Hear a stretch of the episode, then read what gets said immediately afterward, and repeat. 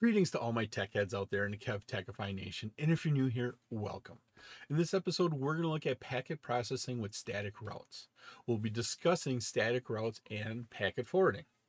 This episode is part of my series on switching, routing, and wireless essentials for the C C N A. I'm Kevin here at KevTechify. Let's get this adventure started.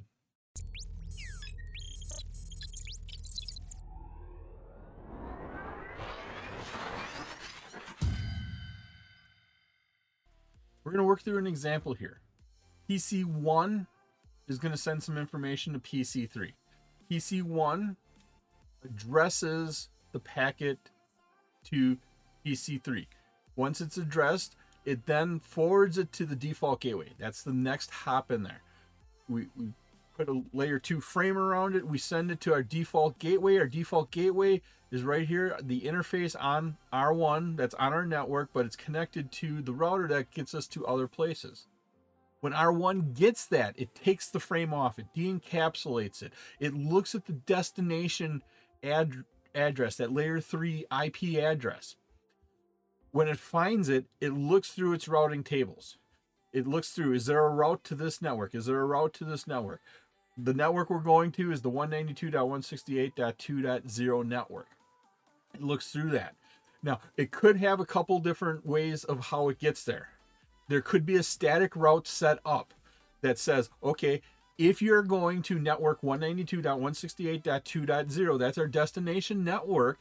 If you're going there, then you can either go to the next hop I P address or go out this interface.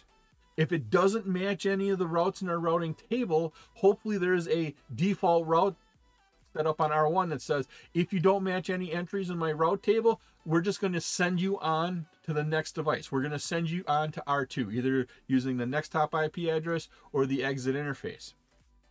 R one encapsulates it in a frame, sends it off to R two. That, that it gets up to R two then.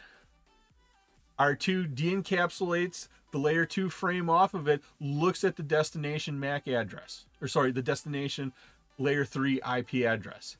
It sees, it sees that destination network address, looks through its routing table. Is there a static route for it?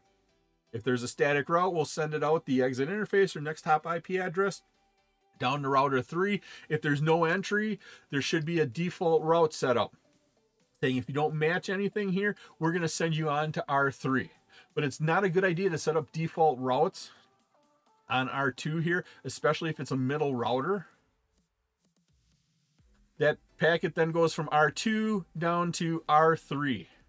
R three then gets it, de-encapsulates it from its layer two frame, looks for the layer three destination I P address. It identifies that destination I P address as a network it knows. It's a directly connected network. Right here, it's the one ninety-two dot one sixty-eight dot two dot network, directly connected. It identifies that as the directly connected network. We can deliver it. We send it off, but before we send it off, we have to build our layer two frame.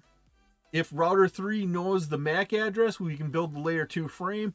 If not, the layer three or sorry, router three needs to send out an A R P request. Sends out an A R P request, P C three hears it, sends back its M A C address. Once layer, router three gets that M A C address, we can build the layer two. We can then send that information onto P C three. P C three can get it, de-encapsulate it with the layer two frame, de-encapsulate it with the I P address, and then process that accordingly.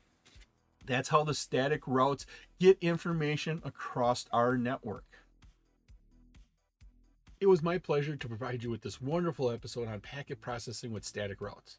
If you like this episode and you got value out of it, please click that like button, give a five-star rating, leave a comment. This all helps me bring you more great content. Please take a minute to subscribe to my channel. All my socials and contact information are on my website, kev techify dot com. There, you can find out how to get all these episodes in video and podcast form. In the upper right is my playlist for my series on switching, routing, and wireless essentials for the C C N A.